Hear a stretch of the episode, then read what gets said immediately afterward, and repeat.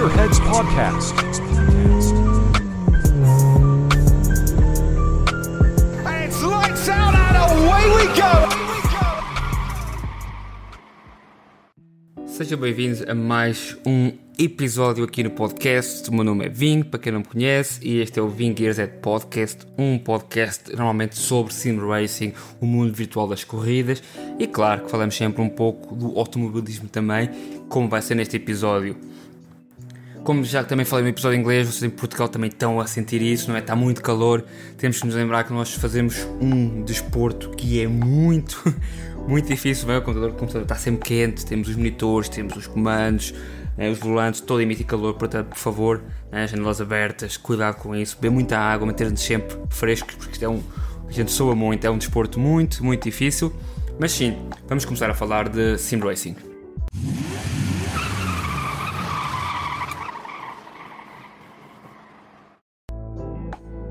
Uma semana de Sim Racing, nada de especial no mundo da simulação, simulação, mas muito do mundo arcade, não é? Temos o F1 23 que não é um jogo de simulação pura, é muito difícil repetir o que se faz no mundo da, da Fórmula 1. Um jogo que está um bocadinho melhor, saiu ontem o pré-release, como sabemos, não é? A edição campeão, a edição normal vai ser no dia 16 vi muito amor, mas também vi muitos comentários contrários, especialmente a, a vez da force feedback, não é?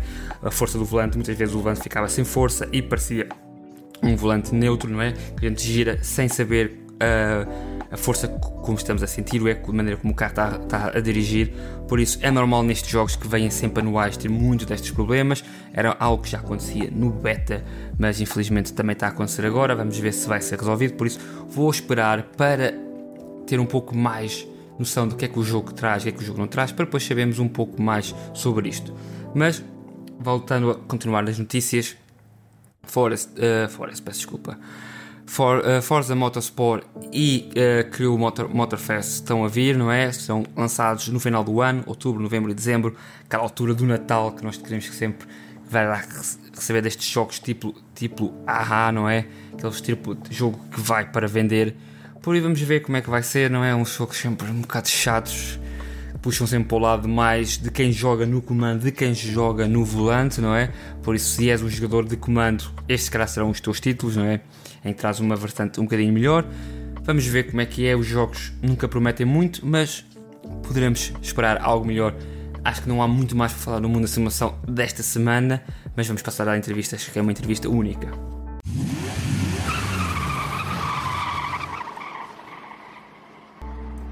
A entrevista de hoje é com Mark Foster. Para muitos de vocês não sabem, Mark Foster é uma pessoa conectada a mim já com alguma, algumas vezes.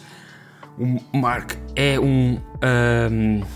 está envolvido com a Fórmula 1, trabalha como engenheiro e designer, não é? Esteve envolvido em várias equipas, como vocês podem ver depois da entrevista, está é, envolvido com o Valkyrie também da Aston Martin, está trabalhando para o Andrew Newman diretamente, portanto há muita coisa para fazer aí e é bom nós primeiro explicarmos quem ele é para depois voltarmos a ter-mo aqui, que ele é um Jedi do Sim Racing também e do mundo da Fórmula 1, mas voltarmos a tê-lo e vai explicar um pouco o design todo da Rock, Rock Solid Rigs, tudo o que ele fez com o rig que desenhou em plywood, portanto é um, uma matéria de madeira um pouco diferente, matéria madeira, madeira mais leve, por isso vamos esperar e ver que vai voltar ao episódio aqui a duas semanas, mas agora vamos focar-nos só sobre a carreira dele como uh, uh, designer e engenheiro de Fórmula 1. Antes de soltarmos, já, só duas pequenas notinhas para falarmos. Primeiro, deixar o meu obrigado em português. Sei que não, tivemos grande envolvimento em português, mas cá fora Motorsport, Motorsport e ao Podium, que me ajudaram a, a ganharmos 700 pounds para a Macmillan e para mim. Acho que é muito importante. Um muito obrigado a todos eles por me terem ajudado e proporcionado um dia diferente. E a segunda coisa que trago é um pouco mais triste, um bocadinho mais difícil de falar, mas possivelmente daqui a dois meses o podcast irá terminar e isto é devido aos, problemas de saúde. então, cada vez um bocadinho mais difícil, através da fala, demência e tudo isso, mas também muito devido a, ao fator de agora após os exames médicos do MRI, que eu esqueci o nome em português, peço desculpa, dos exames todos do IgG, ICGs, o cérebro, essas coisas, visto que o cérebro está a ficar com uma mal, com um problemas um bocadinho maiores, por isso, uh, infelizmente, o, os médicos dão entre 12 a 15 meses. Portanto, estes próximos 2, 3 meses vão ditar um pouco como é que será e possivelmente o podcast irá ter que terminar porque eu não vou ser capaz de conseguir provavelmente fazer o podcast e não vou mentir, acho que não, não, não vou ter a cabeça no sítio e nem sei muito bem o que é que vamos fazer, o que não vamos fazer, não é? Porque não há, há muitos outros fatores como pagar renda, né? essas pequenas coisas que não vale a pena estar a arriscar enquanto estas coisas acontecem. Portanto, não sei muito bem o que é que vai acontecer, o que é que não vai acontecer, por isso desde já, se acontecer isso, acho que foi um muito bom podcast. Uh, em português chegámos hoje, não diretamente de Portugal, não é? Mas pronto, no podcast em português às 5 mil uh, downloads. 5 mil downloads é muito mais do que eu estava à espera, muito mais do que eu quero chegar ou alguma vez pensava chegar. O inglês também se teve 7 mil e qualquer coisa. Com isto tudo, os números vão para os 13 mil, mais mil e pouco no, na versão em YouTube. Por isso, são números muito bons. Um, nem sei como é de explicar. Acho que isto está a chegar a um nível que eu nunca pensei chegar.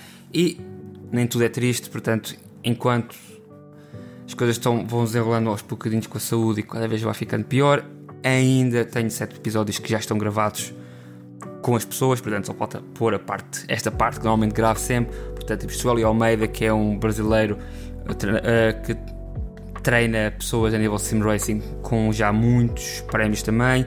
Vamos ter uh, o regresso de Mark Foster a explicar-nos o Rock Solid Rigs. Vamos ter a uh, Nicola DGV, que é um, um youtuber e content creator de rally. Vamos ter uh, Sabra Porto e vamos ter um episódio também sobre rally. Uh, portanto, o próximo mês será mais focado no mundo de rally, o que é que se passa no mundo de rally da simulação. E, claro, depois iremos ter um, algo especial que vai ser sobre EA Games, isso tudo que ainda está, ainda estou para gravar. Vamos ver se a energia ainda está e pronto, é isto. Se quiserem continuar a suportar o canal, claro, podem fazê-lo pelo Patreon. Muito obrigado a João Pedro, Grayman Forrest, Alex Rizzoli por me continuarem a, ajudar no Patreon. E claro, se querem ajudar, juntem-se sempre ao Patreon. Sabem que a gente divide o dinheiro com a Macminion todos os meses, por isso poderão sempre ajudar por lá, mas infelizmente. Hum, as coisas não estão a ficar muito bem e principalmente o podcast vai ter que terminar assim que a saúde não permitir, já é um pouco difícil, portanto vamos ver. Uh, finger cross, como se diz, não é? Mas nem tudo é mau e vamos continuar a falar de coisas boas, portanto vamos aqui mudar um pouco e trazer o Mark Foster.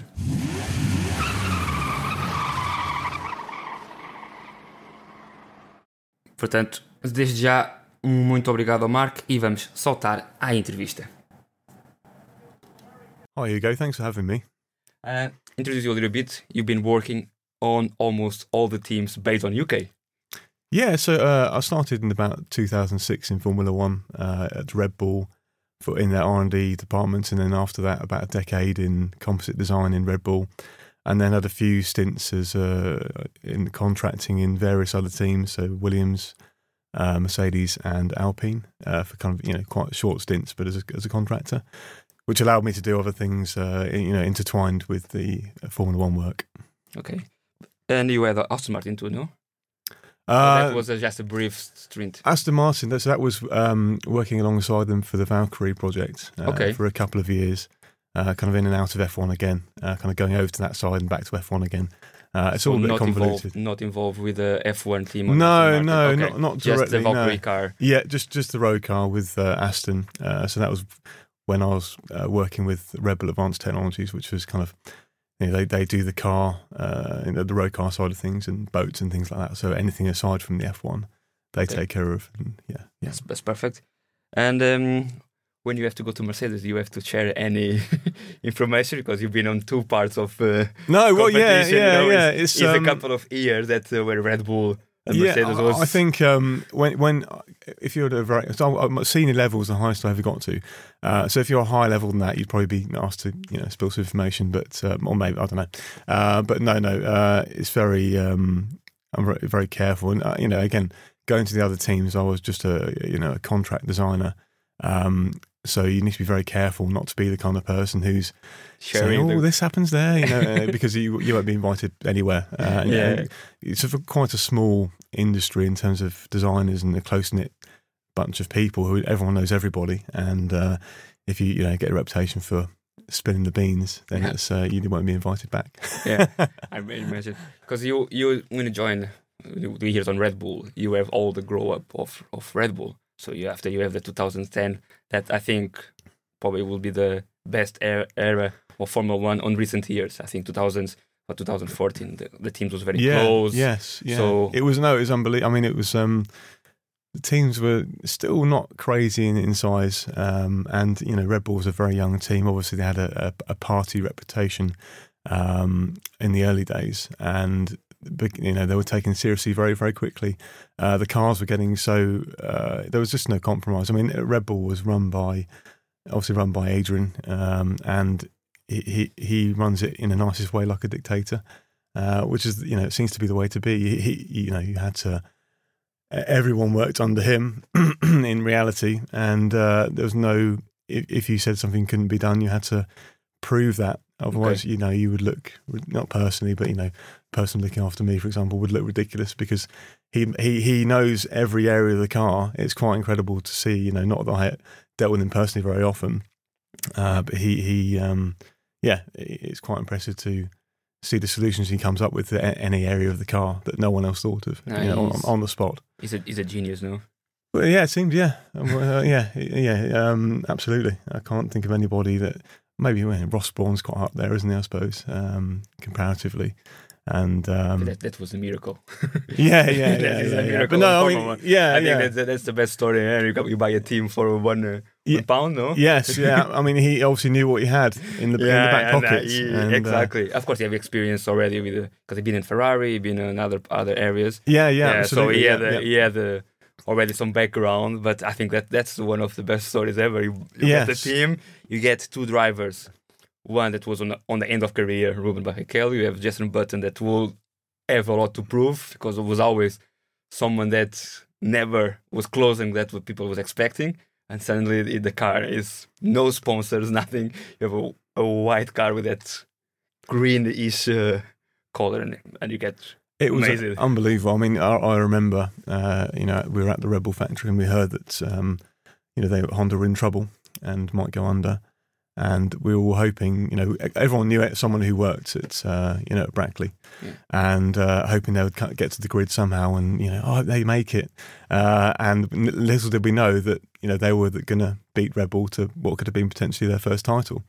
Uh, but yeah, they did incredibly well. I remember being in the you know the meeting when they uh, we saw what they were doing with the floor, and you know this what's a slot, what's a hole, uh, you know fiasco, and uh, yeah, it was a bit panic stations for a lot of people, uh, and they couldn't catch up in the end, and obviously Brawn took the championship. So, but no, those years were you know after that uh, it was four championships, wasn't it? Uh, Yeah. Constructors, drivers. Uh, you know, Even um, the- even the driver knows Sebastian Vettel after it was four years. That's right. Yeah, yeah, yeah, yeah, yeah. Yeah. And we do because I don't think um, most fans just care about driver championships. I don't know about yourself. I, I, I care more than manufacturer. I think I really? Care, I care okay, right. right. because yeah. I, I don't follow everyone. I don't follow a team. okay. I, I like the development of the team. For example, I uh, I, I look on all the aspects and and sometimes a driver. I you have great drivers, but I come from a country where you have, for example, Filipe Albuquerque and um, Felix da Costa. Both of them. yeah. Filipe Albuquerque was you with you guys on uh, Red Bull. It was Red Bull Academy, hmm and he, he had everything to go to to Red Bull. He was faster than than Sainz. He was faster than Danny Kvyat. Mhm. He bet he beat Vettel on the race of a championship. He have everything, but he didn't have the the money. And sometimes I, I see the driver is there. Sometimes it's because they have something on the background. Sometimes sometimes not a talent, but is something that helps them going there. Yeah, they have talent, but something there is that helps them. Remember Yeah. Ayrton Senna? Probably you, you guys don't don't know, but because it's come from our language, Ayrton Senna come from a very rich family. he was a very good driver, Yeah. but he had a lot of. Uh, That's not talked about very much, is it? Yeah, uh, no, no, exactly. It does People- the appearance a people forget that uh, Yeah. he before he jumped on Lotus, he he even stopped doing F1 because he was tired. He didn't like it. But after his family put again money and he could uh, come. It's a good movie about an English driver, a British driver. Yeah. It was on the same time with Ayrton Senna. I forgot now the, the his name. That he lost a seat to Ayrton Senna. I'm not sure of the film. No, no, no. yeah, it's, it, I will, I will, I will, I will update you about there that are loads of F1 films I haven't seen. yeah, them. yeah, and that one uh, is quite quite a uh, story because after Yeah. he he lost everything Yeah, because on that time you know or you go Formula One or you, after you he, he never progressed so much but he was such a good talent everyone said it was fast and he lost to Ayrton Senna on that times when Ayrton Senna has money to right. put Okay. Yeah. so yeah, it's, it's yeah. quite a, a, no, a strange story yeah, I, I, in terms of you know the, the there is a bit of an issue with drivers in F1, and, and you know you need to be uh, nurtured from a very young age, clearly, and have the money for that behind you, and then that you know a lot of guys make it to a very and girls make it to a very very high level, and um, obviously F1 and uh, you know the formulas below that are a, different ball game, and you need money backing and experience. And uh, often that's why you see surnames repeating in F1, and I, you know, I think that's probably not a great sign of raw natural talent. I mean, a good example for me is is um, F1 um, football. So football, you need to get good at football, you need a football and and you know jumpers and and you know maybe a basic field, which are you know they're everywhere. Uh, so the barrier to entry is very very low, and you can practice and practice and do what you like. Uh, and and so the, result of that is you have raw talents from all over the world. Uh, um, you know, getting these positions of, being very influential sportsmen and Mhm. women, and uh, you you see it on the field, especially during the World Cup, of how passionate you know uh, both sexes are at these sports, and, and they're giving it their all, and it's like a life or death. You know, in terms of how they're performing, it's like gladiators. Uh, whereas in F one, um, you know, the, the bar to entry is so high, the pool of, of talent is very very small. Obviously, they're very very talented drivers. There's no getting around that. Um, but they are uh, from a small pool of people. So that's where hopefully sim racing in the future will come in and, and extract talent from all around the world. I think so. I agree with you because you you said names and you can remember the Brazilian name is Fittipaldi. Is all the, the generations after, or or their sons or cousins Yeah, and their yeah. grandsons are there, and they are good drivers, but they are not close what you expect from. Uh, even I think Bruno Senna was a good driver, but he never progressed so much on Formula One. He never have the the talent. So I, I agree with you. Sometimes um, and back name open a lot of doors, automatic. And uh, like I say, on comparing with the, with the football, football everyone can have a ball. Uh, if you go to Brazil, everyone are playing and they play hours and hours outside because it's the only thing that can and that creates sometimes great teams. You know, from decades and decades, and it's different. But how you see the the way that Formula One is going now? So I think it's I I don't I tend to miss races now, unfortunately. Yeah. Um, but uh, I think it you are not missing. But no, missing no. I mean, in general. I, have seen you know been some quite you know impressive races recently that are worth watching. Um, I, it has been getting a bit more boring for a few years. You know, um, we enjoyed it when we were winning championships. That was quite fun because you know, but it was from after that kind of point, 2014, like you say, that it started to get a bit uh, less competitive and you know hard to overtake, etc. Um, but I think it's getting better. I think it's things like the cost cap are helping bring the you know the the grid you know a bit tighter. Uh, I yeah, I'm not sure what else you can do. I mean, the cars are obviously huge in their new Yes, format. that's one and, one of uh, thing my questions is. yeah, You don't think the cars are getting too big that difficult all the types of maneuvers? Because what's the point we go Monaco? That is a great circuit, but after you have a car that take Yeah. all, all the all the racing lines, so you know it's no it's no racing line. I there. don't know how they. I mean, you know, you look back at Monaco in the '90s and the cars threading through Monaco and thinking, how on earth did they do it? And now you look at the cars alongside each other, like Alpine um, F1. They have a, they've got Alonso's blue Renault, like Yeah. Championship Renault, and alongside a new shaped car, and the, the difference is absolutely unbelievable in size, you know, in scale. Uh, the things they need to do it for safety and for curves, and and other reasons I don't know. Okay. Um, but yeah, I'm, I'm not a fan of the large cars and Okay. it was quite uh, the first time I kind of saw a uh, new generation car was at Mercedes, and um, I remember bringing the uh, aero file, because you bring in the aero to make the bits, and uh, it was I think it was very late at night. I, I was getting onto a new project on the bodywork, brought in the aero surface, and uh, it was the, the zero pod design. Do you remember that zero Yeah. pod? And uh, it was the strangest shape. It didn't look right. Uh, It was like uh, looked like I've opened up the wrong generation of car here because it wasn't even covering the you know the impact structures in the car, and it was there was no side pod entry there as far you know such a small entry. Uh, so it was all, all very very you know different and strange. But you know I think they are the races are getting a bit better, and you know like we said about Ross, we mentioned Ross Brawn earlier. He's at the head of that still, I think, isn't it? The FIA. Um, and I think he's going to make he's making more and more moves. It's not a fast process, is it? Um, and F, one's a tricky one. You can mess it up quite easily as well. The you know the format of the grid. Um, Because it's always a lot uh, a loophole that someone gonna find and Yeah. they're gonna Yeah, gonna, exploit gonna it. explore it. Absolutely, yeah, it's, yeah, it's part of the, of racing. You see loopholes not only on Formula One. Uh, What would, what would you like to see out of interest in in the F1? What do you think one one big change would make a difference? I don't think. I think, for example, comparing with IndyCar hmm in terms of overtakes, uh, IndyCar St. Petersburg had around 260 overtakes. Formula One right? on Okay. Miami was a maximum this season and it was only 60 overtakes. Yeah. Uh, Okay. uh, okay, so- yeah. Yeah. I, I, don't, I don't know. Or the, the drivers are not are afraid. Yeah. Yeah. Uh, I don't know because now you lose the seat easily. Then you Absolutely, lose, then you lose a Yeah, couple yeah, years yeah. ago. so Nyck De Vries is already apparently on the vertige to losing his seat. Yeah. The news yesterday was uh, Daniel Ric- uh, Ricciardo is putting his uh, is making his uh, seat Yeah. on AlphaTauri. Of course, he's a reserve driver for both of the teams. You need to have a, a fit seat. But that can mean De Vries uh, you don't performance. Yeah. Daniel Ricciardo can bring the money. Yeah. Yeah. you have yeah, a lot yeah. of sponsors from uh, Australia. You Mm. have the name.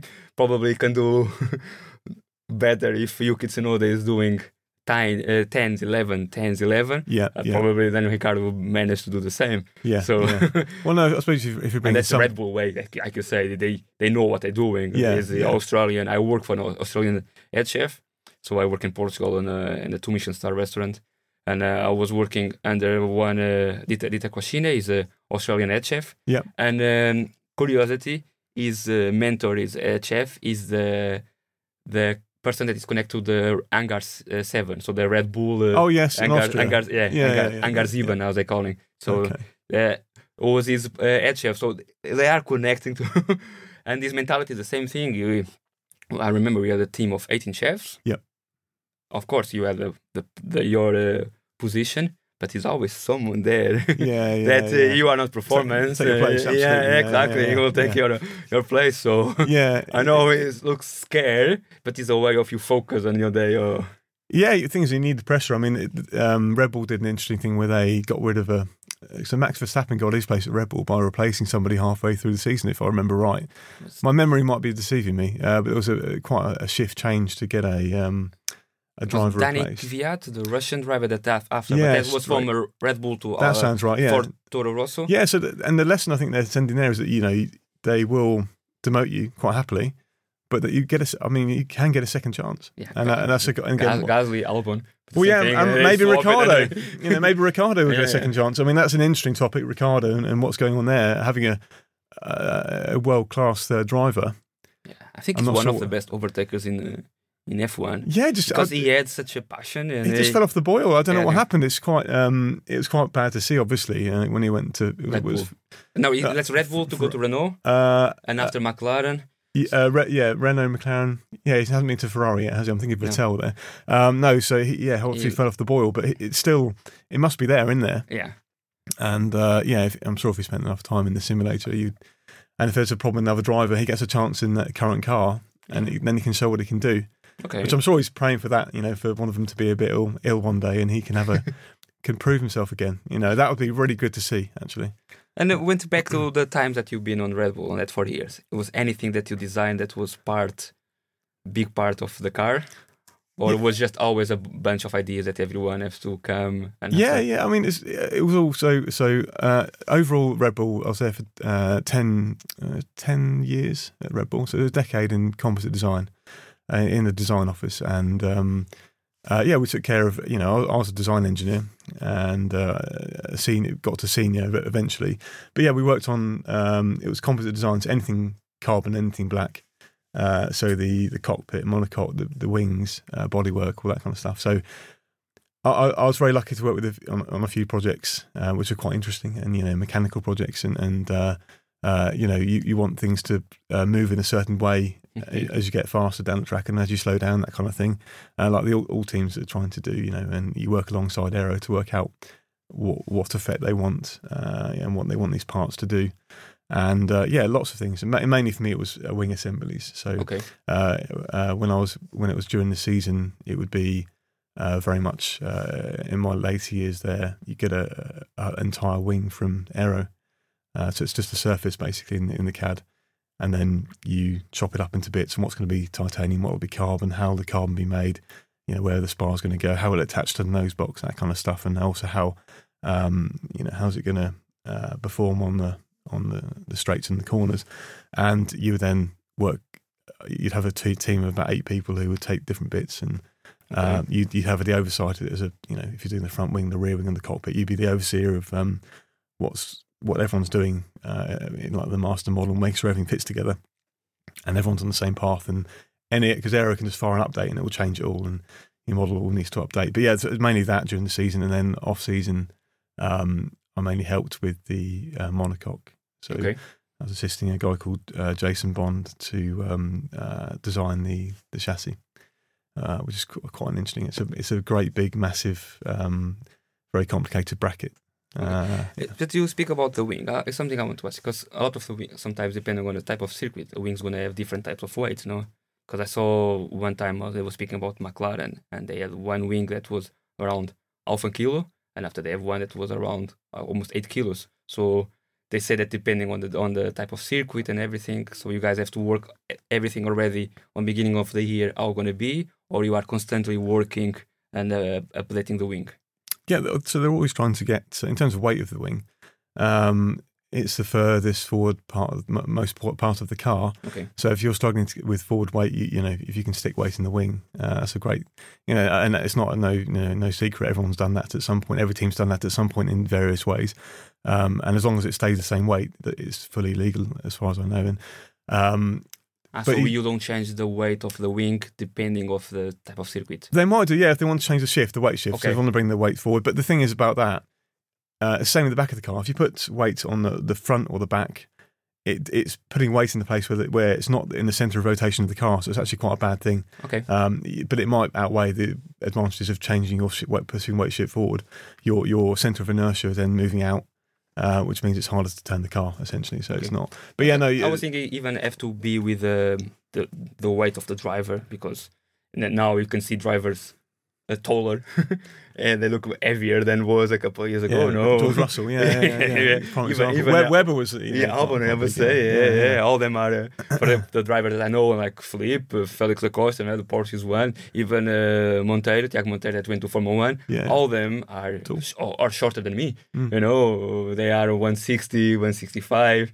You know, I haven't seen a lot of these guys in reality, so I don't know. Uh, I didn't okay, okay. realise I, I, I was thinking you guys have contact with the weight to adapt because you know. Uh, all the, they always try to manage the same weight, you know. Yeah, yeah, yeah. because it's Uh, quite quite tricky, you know. We'll try and get it down because a lot of these, you know, I I certainly remember in the Coulthard uh, Webber days where they would try and get their weight down. So, uh, you know, big strong guys, and, and I think they, and they did uh, before the before the season start get their weight weight right down um, because weight's always a, a tricky thing because you've got the minimum weight for the car, so you can't be below that. Um, however, you want to make everything, everything as light as you can because you want to then um, put ballast where you want the ballast to be which is typically under the driver's seat or the middle of the car, centre of inertia, low down, um, because it just makes the car, it makes everything better, basically. Uh, and I wish I could be more technical about that, but I can't remember. to be fair, probably been a lot of. and uh, let me only question about this one because you couldn't been on Aston Martin, higher with the Valkyrie. You think the your work on the Valkyrie wing that you work on the wing on the Valkyrie? uh, so with the, with the Valkyrie project, so what that was, um, uh, I, I, I can't, I could talk all, all day about this project, uh, but essentially, I was fortunate to go along at the very, to be part of, part of the very uh, start of the, the design. Okay.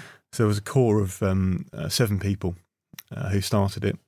Uh, well, Ben Butler started it. He was the main guy, still is now. Uh, and he had uh, a few designers around him. I was lucky to be one of those designers to, to make the the first um, uh, scheme out the, the concept of the car uh, back when it, when it was called Nebula, you know, a long time ago. And uh, so I, I did the um, took Ben's design and, and, made it try and make it manufacturable uh, okay. as a composite part, and um, uh, worked with. And, and this is the point. Actually, I was lucky enough to work, not work, but communicate directly with Adrian Newey, uh, and, and, we discussed and worked out things like where the fuel cell and KERS would go and how they were laid out, and issues such as how um, we'd pass an impact test. So what the impact structure might look like, how it's going to fit, um, and as well, you know, side impact, that kind of thing uh, as well as the closures, so the, how the, the, front and rear clams will open, how they'd hinge, the doors, which way they go, that kind of discussion. Which I kind of I pinch myself then, you know, have that kind of discussion because I, you know, obviously a nobody um, in comparison to to um, Adrian, and uh, yeah, it's quite cool to have direct discussion. But that's as I, I mentioned earlier, uh, you had to be so careful to say something couldn't be done to him because he would he would just come you up with you know what he'd make it look like you know and he would make it even better. So he, he you present him with a problem and he would uh, he would not only say it's possible but say you could also do better. I mean yeah, it's, it's, I, I, understand it's, it's quite yeah it's the same thing because you, I work I say I work on the kitchen in front of this chef yeah, the, yeah I yeah. will say the, the probably he always been famous very for his uh, bold flavors. So every time you go there he always found something that was eh, it was just a little pinch of any spice, anything, yeah, yeah or sugar or something. And after you taste it, and you and you look like, oh man. you, you taste, you go, oh, oh, yeah, yeah, he already has, he already has a solution, better. right? Okay, yeah, yeah, yeah. You taste, and go, oh, yeah, oh. yeah. There you go. No, it's um. I, I never think on it, and it was always small inches that. Yeah, yeah. Sometimes yeah. was there in front of you and you didn't saw. So I, I presume it'll be the same feeling that you. Yeah, well, no, I suppose he's the ultimate chef in terms of F one, and and uh, you know he um, and he still loves it. He's still there. I think he just signed another contract. Yeah, uh, so, and he Toto must, uh, approached him to try to take him to Mercedes. Oh, so he should. Yeah, that's that's so they apparently the talk was before his renewal that they called him yeah. and they asked him and yeah. he he declined. And I think that's that would be the way because he's. I think he was moving to Mercedes. Oh. Would not would not lost his dynasty, but he's so connected to all the growth of Red Bull well, he's just been put in, in, in on a on a um, pedestal for good reason, and yeah. uh, he he is the dictator, and he might not be somewhere else. And I think, to be honest, I think Red Bull say I don't know what they say, but I'll imagine they say whatever you want in terms of you know so. freedom. Uh, uh, and you know, like I'd imagine the road car was like you know he wanted to do the road car, and they yeah. let him, and they gave him the tools, and uh, uh, yeah, no, there's not there's not a bad thing to say about the guy, obviously. Um, no, no one can really, can they? so, uh, yeah. But your uh, involvement on the Valkyrie, you think have any development after to the F1 team? Because Aston Martin now they are using a lot of Red Bull yeah. ideas and Red Bull. Uh, so I presume you think any of your because uh, is there a connection? No.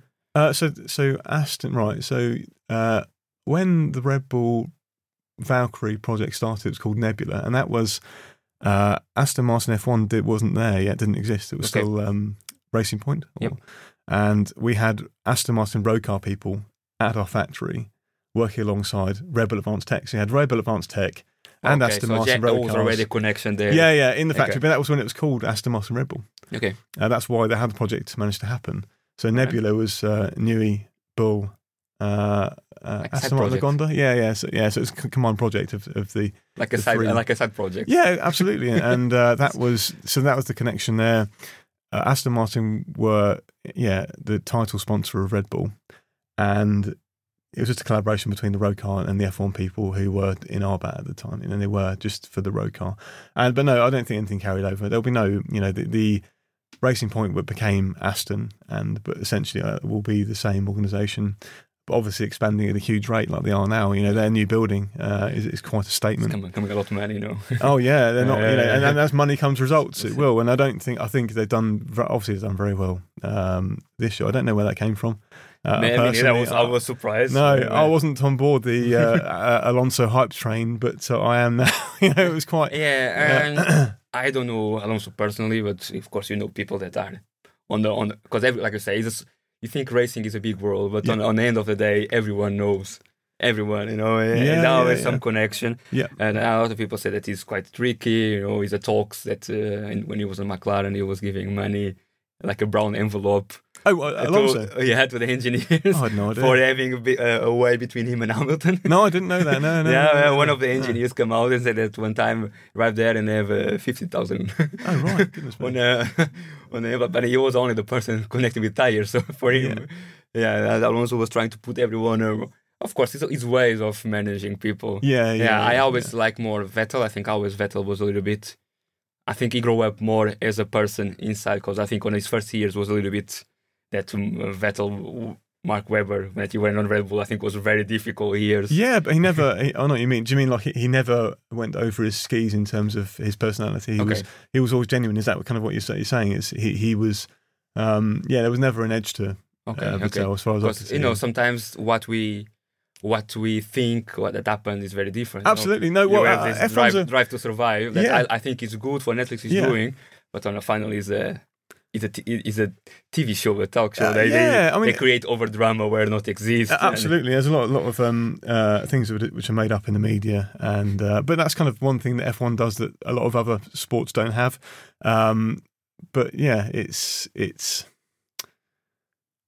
yeah, hard. yeah, I- I- yeah. I, I don't, I can't, don't know where to go with that. Really, it's um, I don't really follow the, the personalities of. Uh, That's the thing. I I. I, I don't care about. But I, I will say that the, the in terms of the technology and, and the cars, it's quite rare. F1's quite a rare thing where uh, there's not really much BS. It's, end of the day, you have to befo- outperform the other team, and on the track, there's no. It is what it is. It's no. It's not like. Um, you know, I hate to say it, but in boxing, you know, you don't really know if there's actually been some money that's changed hands to make a result. In F1, it is what it is. In, in you are uh, as a team, you know, anyone in any department is directly competing with um, the department of another team. Yeah, it's, it's ten It's- teams. it's ten completely teams clear. and there's no faking it. There's no fake. There's no. There's no media release you can put out that can say, "Oh, you know, we should have won, um, we didn't." Uh, you, you you win or you lose, and uh, yeah, it was just now this scandal that come back about the oh, the Re- Renault Gate when uh, Giancarlo Fisichella had the accident. Oh no, Giancarlo Fisichella. oh, um, Yeah, when Fisichella- Flavio, uh, is it Flavio asked? yeah, with Alonso, that- that Alonso won, and after Yeah. uh, that helped Hamilton to get. Uh, so now Massa, Massa is uh, Felipe Massa is one to put him in court Yeah. because apparently Ecclestone di- knew everything oh about it. yes, yes, I yeah, remember hearing this, this. this, uh, Yeah. but uh, but It- yeah, you don't see anything also outside of that. You know that you know that Ferrari was something in 2018 Yeah. about the fuel that after went uh, FIA say something. Oh, was that when they're firing oil into the turbo? Yeah, yeah, that that's after- quite a good idea. that's quite a good idea. Really. yeah, and, and they was fighting Mercedes on that time. Yeah, but as soon yeah. as everything was found out, the the car went a little bit down. I think you know that kind of stuff is, is quite exciting because that's that's um, you know the rules are you can be within the rules and still, and still pushing them out. You know, Yeah, like as it's always a loophole that uh, they found Absolutely, it. Yeah, yeah, And yeah. it's good to see because we forgot that a lot of the development that, that appear on F1 have to come from road cars. So uh, the big developments that you have full efficient and everything come faster from Formula One. So you need to remember this one. Without motorsport, yeah, absolutely. our road cars probably still going the old way that is. well, it, because there's no, there's no body of development. Absolutely, yeah, no, it'd be directly in there, especially the new generation three cylinders uh, on on road cars. And but no, but where does that you know where does that go in terms of you've you've got uh, all the manufacturers now saying they're going away from internal combustion. You've got all these uh, manufacturers of engines uh, for in the F1 team who are you know uh, road car brands. Uh, so where's that going to lead you? I mean, I, I- I'm uh, you know Red Bull powertrains have obviously started and they've bought everyone they want They've bought the latest tech, the, you know, the most up to date equipment in the best building, and you know, the best people they can find. And I would be very surprised if all the F1 teams aren't breaking down their door because, you know, uh, manufacturers, you know, car manufacturers, how long are they going to want to be pumping money into F1 engine, F1 engine development when they're all going to, uh, or declaring they're going to hydrogen or electric? It's like uh, Audi, no? Audi have to stop now all the motorsport they are doing. Are they really? Yeah, because they're stopping everything, GTs Right. and everything. Except for Formula- E. Yeah, now and after they will move to Formula One because they're gonna join in 2026. So they want us to ship all the money to Yeah. F1 just Yeah. to development F1. Because Red Bull have one thing that a lot of the other manufacturers don't have. They have the drink, yeah, and that yeah. bring a lot of income. Well, and they're not Yeah. tied to a manufacturer. They're not, Exactly. not tied to a message which the manufacturer's trying to put, you know push out. They just Yeah. need to win, and that's always been their thing. Is like you know their core business is winning F one, uh, you know, winning the championship. Uh, they, they winning any any championship that they they win will will sell drinks. Yeah, they just they just yeah, don't make yeah, money yeah. on the merchandising. They make money on the on the other part. Also, a Mark Webber in 2008. Was it 2008 where he flipped the car over? I don't know if you remember that. He hit the back of another car. I think it was Australia, and uh, went over all the way over. And that was uh, in terms of coverage on TV. That was apparently quite helpful. yeah, and after the when Baku when uh, Daniel Ricciardo and Mar- uh, Verstappen they they yeah, on the yeah. they went each other. Uh, yeah. So all these ones bring. Uh, It's good media. Yeah, yeah, It's, yeah. uh, it's all and about then- screen and, time Red Bull is on everything. They sponsor they sponsor everything, so they always connect to any part of motorsport these days. I don't see any sport, probably IndyCar that I, that I don't see any Red Bull uh, livery or. I don't symbol. think so. No, no. I no, think it's no, the only no. one. I think only in America sports probably. Even NASCAR, I don't see. I don't remember anything that have a livery No, or a sponsor from because they are in everything. They are football. They are con- they have football teams. They hot, hot air balloons recently. Something they did last month. But, uh, Yeah. yeah, no, everything in anything. And again, you know, they, do all kinds of stunts around the world, like the, you know. But- uh, you, you think one thing that's very very important was the all the manufacturers are going green global Yeah. and now one of the things that we have more on f1 is this tire blanket yes, drama Yeah, yes. what's your point of view on that so is that, let is me that know it for, before you finish i want to say this one because as they they focus on reducing the the tire blankets and all the, but after you have a calendar that is everywhere. They are on Europe after they go to America after they so the the emissions that they have to do on these travels and everything don't make sense. So would not be better for them focus making Asia Asia calendar after move to Europe after move to America.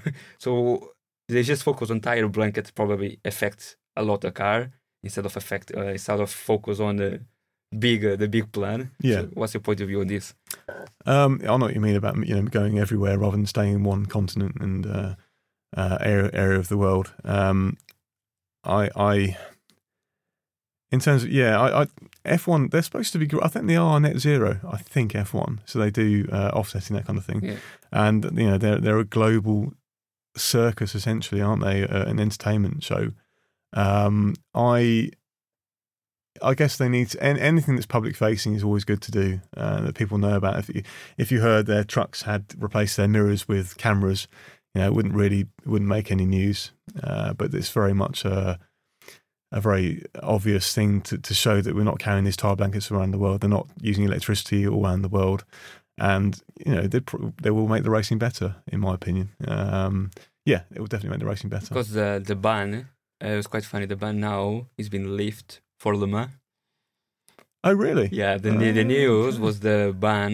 So for the to stop having crashes on the first. Co- yeah, because the. Ferrari when the the Ferrari 499 in Spa when Yeah. he came out from the the boxes, no, he came out. He have the Alpine on Spa the, straight away. Yeah, he, yeah, he went he went Ah, straight. okay, okay. So and a lot of them they blaming the tire blanket. Ah, okay, okay. okay. and uh, so for the man for the safety they they say they want to lift just in case Yeah, so it might be banned still. I mean, it's it's up to the tire manufacturers really, and and you know, I think um, the tire manufacturer they will make a way of the Yeah. tire get the temperature faster for yeah, sure for yeah, sure no. Well, yeah, I think it's a trade off between that and wear, but it'll be fine. And at the end of the day, these are, these drivers are professional, and they'll all have less grip in the first corner. Well, actually, I don't think that's a terrible thing because you got less energy then, and they've got to a, le- hi- a lower top speed because they haven't got had grip from the start. Uh, less energy overall. Everyone's got less grip, so they'll slide the same rate. okay Uh, I personally think it'll be absolutely, absolutely fine. Yeah, yeah, yeah. yeah because I mean, like I say everyone speak is people that are uh, outside and you know a lot of people on the, on the internet everyone looks like they are know they know everything. Yeah, oh, that's, know, that's I, a, I, I, I don't know and I keep asking yeah. uh, to other persons what their opinion because for me I would say okay it will affect a lot but after other people's will know more the way that is and say look look no it's a small chance. Remember the Halo everyone outside of the Formula One world was oh they're taking the way of the car. Yeah, yeah, and how many times now the Halo in these three years have saved yeah. uh, save uh, lives, you know. Even on Silverstone, where uh, we don't sleep on Alfa Romeo, go 200 meters, 300 meters sliding, and the Yeah. Was protecting him. Yeah, Yeah, even uh, Max Verstappen when the, uh, they go with Monza, and Monza turn one when he touch with uh, Hamilton, Yeah. and after the Hamilton wheel, go to the uh, go to the Halo. So if no was Halo, probably would touch on his helmet. So Absolutely, yeah, yeah, yeah, yeah, yeah, small. yeah. But Well, now Gro- talking Grosjean's about Halo, Halo, we need to talk about IndyCar Oh yeah, absolutely. Yeah, yeah. IndyCar and Um, your involvement on the their, yeah, that- their version of Halo. so that was quite an exciting one. It was um, after, so I'd finished working on the Valkyrie. Uh, I think I'd just done the, the front wing on the Valkyrie project, and uh, yeah, I was very lucky to be invited to take on the Aeroscreen project as the main designer for, for IndyCar. And so we had, we had a, um, yeah, like I say, it was meeting within IndyCar. It was Jay Fryer and Tino, uh, quite a lot. Uh, so we had a weekly meeting, and we worked out how to. Yes, they wanted to improve safety of the car, obviously, Okay. because they had a, a recent fatality, and it's a different, as you know, obviously IndyCar's a different ball game to F1. And the reason that uh, IndyCar came to Red Bull was because Red Bull F1 had already done it. So they, they've they've already developed an aero screen for the F1 because before Halo, the FIA said, you know, we need I can't I don't know what the exact releases were, but we need a solution to this problem, guys, and protecting you know drivers' heads. Okay. Um, And so I think I can't remember who I think Mercedes came up with the Halo or Ferrari, and Red Bull came up with the aero screen. So they did a full on aero screen, tested it. I think Ferrari tested it, and that was when Vettel had gone to Ferrari and said it was making him feel sick, and that killed the aero screen for F1 and the Halo. That's why the Halo was the the, the uh, front runner. So basically, they had the technology over in F1. Uh, there's a guy called Jerry O'Flaherty uh, from Red Bull F1 who had worked on that, developed that, and all we had to do was basically Adapt. uh, yeah, I asked uh, Jerry came over to uh, RBAT, uh, Red Bull Advanced Tech, and um, he said, "Right, yeah, you need to do this this angle, uh, this curvature, just keep to those rules and use this material for the screen, and uh, and that, that'll work." And all we so we had to just make it graft it to the the car because the, the cockpit that uh, IndyCar used, I think they still use it now, is a, a seven year old. It was seven years old back then, uh, Dallara chassis. And uh, Yeah, still, the, it's still the same. The I think so. There's nothing wrong with it. The, yeah, only, yeah. the only thing is they change is the engine. They have two Yes. engine engine brands, Yeah, Chevrolet and Honda, and that's it. And then the, the road course and long course Uh, yeah, the oval, oval and road course. Yeah, uh, the- two versions of cars or three versions. I think is one Is it? more. I don't know. I, okay, I, I know two, but I think it's another one that they have there for some uh, because American they have all the type of, of circuits. Yeah, yeah I, I- should watch it more. I really should. It's, um, I need to get. I think know, it's, an, it's, it's one of my last questions. Do you think is well we should look more on the way that IndyCar is doing their business as a. I know it's just two manufacturers. I know that Formula One is about manufacturers, so it's a little bit different the way that Americans. But when you go to a race on IndyCar, you never know who's gonna win. It's always unpredictable, and you have the push to push to pass button that give more power to the car. Comparing with the the RS is just the wing. So it's some things and less electronics. So I, I don't know something that captivated more. I think Formula One should look a little bit on that. I think. Well, uh, F1's now owned by an American company. Yeah, Uh, Liberty. has that been for long? Yeah. I'm not sure. And they're, and they're, they're yeah, already doing it. 2019, 2020. Is that? Yeah, yeah, quite recently. So Yeah. they're they're already doing it. There's already influence coming in to make it more of a show. Um, and you know, In- IndyCar, it's just it was a better show. Okay. You know, it wasn't, and it's it was better to watch. But if you that's if you don't take into account the technological advancements and the, the evolution and uh, oh you know what's this driver doing and what's the what, what have they done to their floor you know the, the commentary uh, fortunately with F1 we've got really knowledgeable commentators often uh, you know ex drivers and uh, people who've been doing it for years and they have a really keen interest in what's actually going on and they'll spot things and say you know, these new side pods for, for this race and um, yeah I think I think and of course, the evolution, no? yeah you have the yeah. Baku that the teams bring new stuff. Now Yeah, Imola, yeah. they're gonna bring more uh, evolution. They said Mercedes is gonna gonna bring side pods. They're gonna bring. Uh, they're gonna take away the car completely. yeah, they're gonna yeah, yeah. So yeah, it's always a constant evolution. While you go to in the car, uh, this is a car, yeah this is the engine. You your team want to work with the Honda or want to work with Chevrolet. That's it. And Yeah. After the, it's just. But the, it's- set, the setup that they have the data from the team, no. Yeah, absolutely, and, and it attracts um, drivers from you know all over the world uh, at the highest level. And I really hoped actually with the aero screen that they'd bring back. I thought some drivers who retired would come back because it's safer now. You know, it's a lot safer, uh, but they haven't, unfortunately. Uh, but I thought that would be one of the big advantages of the, the um, screen. I even speak on the podcast. I was quite surprised that top ten on IndyCar in the moment, only three are Americans. The rest, you have Spanish, you have Romain Grosjean, Yeah. You have Marcus Ericsson. That both of them they come from uh, Formula One. Mm. So it is it's getting more global too. I think so, but and I think they, if they come to Europe, probably they will. Uh, if they will start doing something on Europe, probably they will, they will yeah, bring yeah. more people. That'd be incredible, wouldn't it? It's not a bad, uh, a bad type of open wheel. No, race. no, I mean, NASCAR. can you NASCAR imagine- Is I mean- different from what we are used. Yeah, it's, it's, it's arguable they're, they're a lot greener than F1, isn't it? Because they're in, you know, all in America. But can you imagine a Nürburgring race? It'd be quite something, uh, even as a feature, or just give it a go. Uh, Yeah. That would be amazing. Yeah, number think- of cars as well would be, you know, be really, really. Yeah, I think I think they uh, if they will come, they will they will manage to do something. Mm. And I think with a lot of people because the F1 in Miami, the numbers on on a on the race day was ninety seven thousand. And that's not the number that we want on a on the biggest race of uh, Formula One. Doesn't no. sound high. That's not no, high. no, no, no, exactly. Where I've been on uh, Silverstone 2019 and it was 275,000. Yeah, Uh, yeah, yeah. And after you have a now on uh, Australia, that was almost uh, 400,000. So yeah, yeah, I don't think uh, F1 need to look a little bit more. there. Yeah, Absolutely. Yeah, yeah, li- yeah. need to look a little bit more and what because on the end of the day i say it's not the stars you know you have uh, 20 30 stars Mm. movie stars or that's going to bring the Well, that's what they're F1 doing, is yeah, as, yeah, yeah, as yeah, the is uh, is that who that's going to pay the tickets and going to buy the merchandise Absolutely. Yeah, Yeah, yeah, because I, I would say how many how many t-shirts you have when you was a kid of Formula One Mm. uh, All Ferrari for me. It's all about Ferrari. yeah I, grew up I grew up on that on that era too yeah. So I think my first memory of Formula One, of course, I have the little bit memory of the Ayrton Senna accident and everything, Okay. okay. because I remember the Rothmans uh, livery and all this uh, type of things after.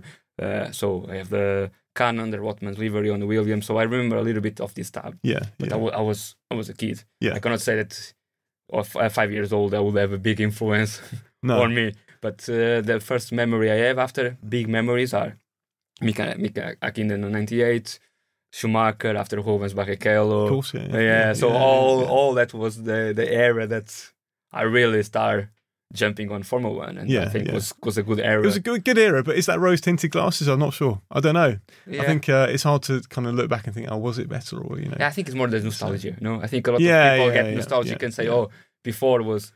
On the 70s, you have cars finish with 20 seconds advance too. Yeah, too. So yeah. the, the races will be, you know, that uh, on f- between 88 and 92, it will be McLaren. Yes. Uh, you know, or or even if Alain Prost was in a Ferrari, they were making some fights, but after McLaren was always coming because they have better cars. So I think we forgot a little bit, a little bit that you know, when we okay, now we've been in ten years, that means just Red Bull after Mercedes and Yeah. now Red Bull again. Yeah. But I think it's, it's eras. In four years, everything will change. Absolutely. Uh, yeah. the, uh, I don't think Red Bull will. I hate to say it. I mean, it's, I'm, I'm a, you know a massive bias towards Red Bull um, for various reasons, but uh, you know the engine. That I mean, obviously, no joke with chassis and with the engine department. I can't see how they're going to be beaten. I just don't. I don't Okay. think it's. I can't see how it's possible. Um, yeah, just from hearing what's going on. yeah, because apparently they are not even using the full power of the car. Oh, well, I don't know. Yeah, that. yeah, I, I don't know. That, that could uh, be always to scare the other ones to not scare. It's a great rumor to spread, Yeah. isn't it? Uh, oh, we, could- we could try harder. A good rumor to spread actually is saying you're working on next year's car already, and that's that's always a good thing to put out there. Uh, um, but um, yeah, they, they um, yeah they must be backing off on um, uh, you know you know I guess they use their engine as they need to in terms of backing off power, Okay. like any team. So if you're I suppose if you're ahead a certain amount of race and you can survive, you know uh, some calculated incidents happening, um, you know I guess you'll be winding your engine down to save it, and then towards the end of the season, you can be a bit more, you know, not too worried about it because you've got plenty left. If you have got plenty left, Yeah. uh, but yeah, like Ferrari, they already changed almost. Charles Leclerc already changed almost all the parts on the car. yes, Yeah. yeah, yeah, yeah, yeah. But yeah. anyway, he's, he's crashing almost every week. yeah, He already crashed so much. The numbers of crash of of uh, Charles Leclerc this season Yeah. is the same numbers of Mick Schumacher last season on us It's already. quite So uh, so if you if you crash so much, of course you're going to be difficult for your car to be 100. percent yeah, it's such a fall from grace. I mean, you know, when they started the season last year, they were looking like the favourites. Um, is that right? Twenty twenty. Yeah, yeah. It was was and with their you know uh, funny side pods and the, kind of um, scallop back back end of it.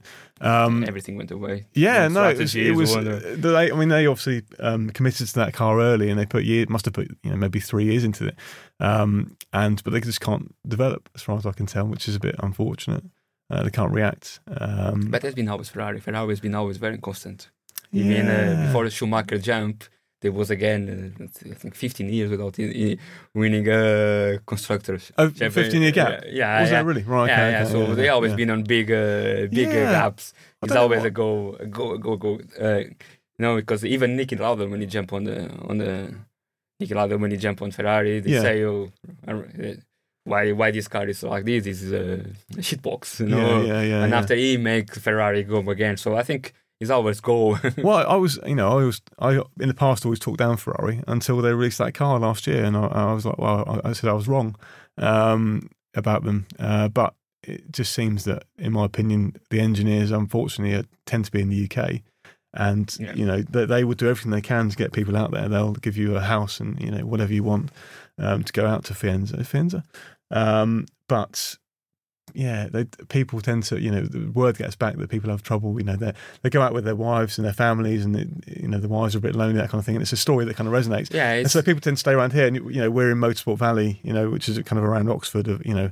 most of the teams are within a like yeah, a fifteen like mile. Brackley, Wokingham, around us. They're all so, close, yeah. uh, and, and um, yeah, you can't. It means you can move around in your career if you go to uh, Italy. It's easy to travel. You know, Yeah, even if you yeah. hour away. Yeah, it's a dream for you know. Yeah. Don't get me wrong; it's been a dream for most people. A lot of people I've worked with, Ferrari was an ambition, um, but the reality is not only you know quite uh, difficult for your personal life, but also not much glory anymore. Yeah, if, look, if you if you're gonna ask me, to finish the, the, this episode, if you're gonna ask me which car I would like, if I had the possibility to, to sit down, yeah, I will. I like one? all them. I will. I will sit down in a Ferrari just because it's our history. yeah, you know, it, it uh, is yeah, is yeah. history of Formula One. Yeah. For, for probably in 20 years, we're gonna look and say, oh, Red Bull the same way that we look to to Ferrari. But I don't know. I always Ferrari always been around around Ab- around yeah. us. eh, Like you say, Absolutely, we come from the same like era. Yeah, Yeah, yeah, we always grow up see see the the red car, and uh, he always even if I see him, uh, is the first car that's in any type of category. Yeah. I always look now. He's on WEC, and you see the hypercar, and you see Lucas. You have the Porsche, you have uh, the Cadillac that is looking amazing. You have um, the Acura that looks like a beast. But after you look and you see the 499 Ferrari Yeah. with the symbol automatic, yeah. it's like bloody hell, everything looks better than red. Yeah, yeah, absolutely. Red racing car. It's, uh, yeah, every, every red, chance red, and, red and Yeah. white strips are always. I think any car that you put, when you put a red and uh, Yeah. white stripes livery, I mean, hopefully they'll come back. Uh, Yeah, let's see. hopefully they will. And uh, yeah, but yeah, I'm not sure.